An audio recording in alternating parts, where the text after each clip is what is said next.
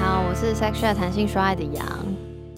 我的节目就如其名嘛，谈性说爱，所以就在谈论跟性、情欲、情爱有关的话题。然后节目其实已经开播到现在，现在已经是第五年了。那这五年之间，嗯、有慢慢的在转变，一开始确实谈论比较多直接的性，就是我以前对性的想象可能就是性本身，比如说一开始会讨论 A 片、讨论自慰等等，但后来发现性其实有非常非常多议题可以讨论，所以后期也有比如说在聊性病就邀请医师，聊性智商就邀请智商师，然后还有各种各式各样不同的主题，然后除了访问专业领域的人之外，也有其他系列，就是像刚刚有提到的，就是会。嗯、有听众的投稿，然后我跟我的 partner，他叫 Chase，我们就一起回复大家的投稿，就一起做反应啦，也不见得能够回复什么给很好的建议，但就是用我们的自己的经验去想说，诶，那如果发生在我们身上，可能会怎么样之类的，所以就是感觉弹性说爱就是一个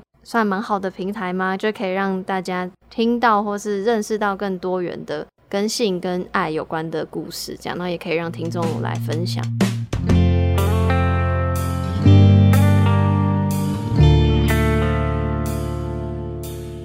我一开始就是听起来有点吊诡，就我明明不敢谈或者不知道怎么谈，却还是做节目的原因，就是因为我是一个很奇妙的人嘛，就是我蛮喜欢就自主学习跟记录，所以刚刚就有说了嘛，这节目其实我当初的我也没想说多少人会听。因为就是那时候中文 podcast 节目根本没几个，所以我就只是觉得就是一个像比如说呃 Facebook 或 Instagram 就是这种只是留着自己记录用的那种感觉而已。嗯。然后我觉得真的是一路上的学习，就是我觉得我的我的不敢是因为我没有词汇去谈。那我只是想说，我就是我没有害怕性到我不想要去认识他。我我知道我某种程度上是喜欢性的，但我不知道怎么讲这件事情。所以当我越来越学习，知道。它的相关的词汇，那些词汇背后代表的意思，那些意思跟我自己心里的连接了之后，我就会越来越有能力，也有意愿，更进一步想要去谈，然后就可以侃侃而谈。我觉得这是我算是这样一路走来的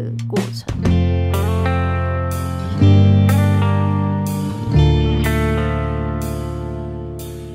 我希望的社会是。不要像以前那样不能侃侃而谈，现在应该要呃可以有很多的像我们刚刚说的嘛，学校体制内教育有 YouTube 有 Podcast 有书籍有各式各样的资源，让你知道原来性有这么多元的主题可以讨论，性之外有这么多事情，还有 A B C D E，然后你有关于性你有这些选择，这些选择可能会带来 A B C D E 这些风险，就是会有这些危险，就是当你都知道了多元选择之后，你再去做决定。那假设我决定我今天就是不戴套，那我真的发生了什么事情，不是指责说啊你没戴套你活该。我希望这个社会应该是先问我说你还好吗？那发生了这个事情没关系，